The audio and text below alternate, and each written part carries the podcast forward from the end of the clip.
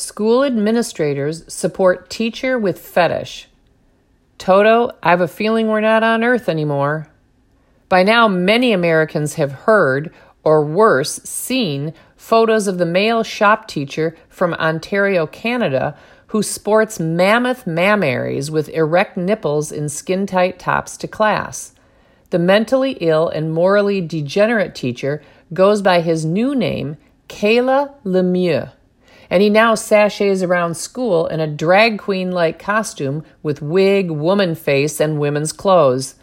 It is a grotesque and insulting caricature of women and surely a fetish.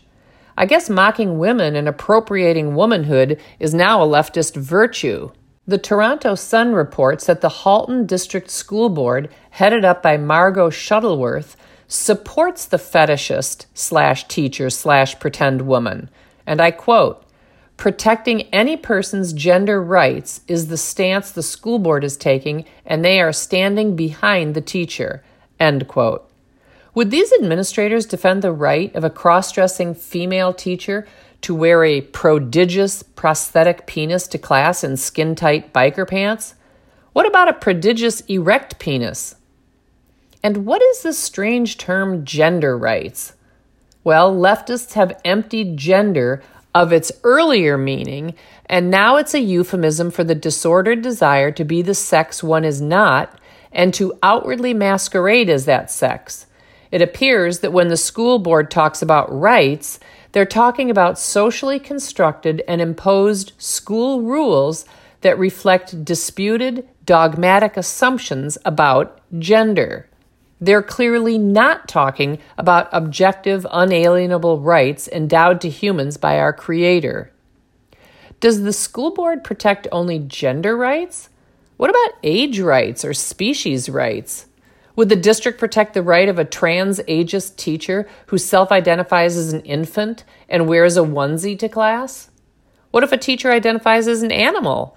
Does his right to absolute autonomy, self definition, and authenticity require the district to allow him to wear a furry costume to class? Bootlickers for the trans cult who self identify as reporters are doing what they do best asking foolish questions reporters are asking students for their opinions on the cross dressing, woman mocking drag fetishist. But why ask students? Are the thoughts and feelings of minors relevant to an assessment of dress codes or fetishistic classroom behavior by teachers? Anyone who understands teens knows that they would approve of myriad behaviors that mature and wise adults would find troubling and inappropriate. Teens don't run schools or establish policies for a reason, and the reason is they lack good judgment, discernment, and wisdom. It's difficult today to find adults with good judgment, discernment, and wisdom, let alone teens.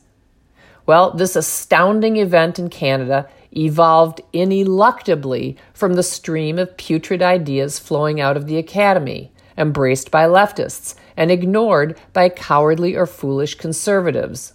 Those arguable ideas relate to identity, autonomy, sex slash gender theories, and shaming.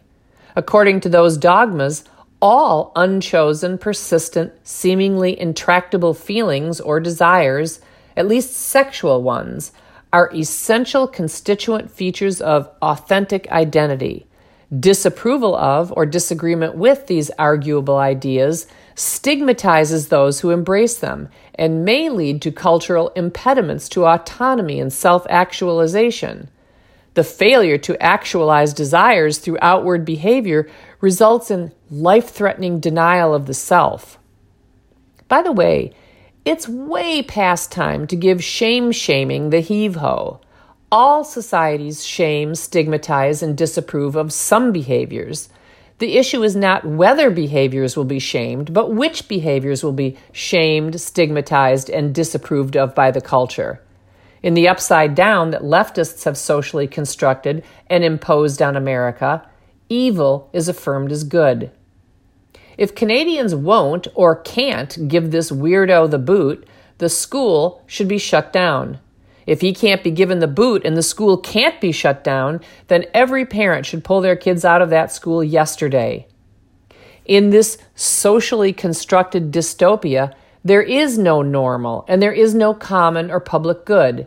There is only the authentic solipsistic self, self defined by boundary free sexual drives to which other selves must genuflect, even if that means denying their authentic selves.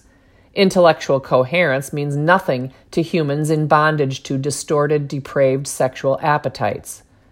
How is it possible that all those who see the emperor is wearing woman face, woman's clothes, and women's breasts have let this happen? They really need to go to the attic, find those dusty spines, and cook up some thicker skin in their basement laboratories. Then, if they see something, say something. And everyone can see that guy's breasts.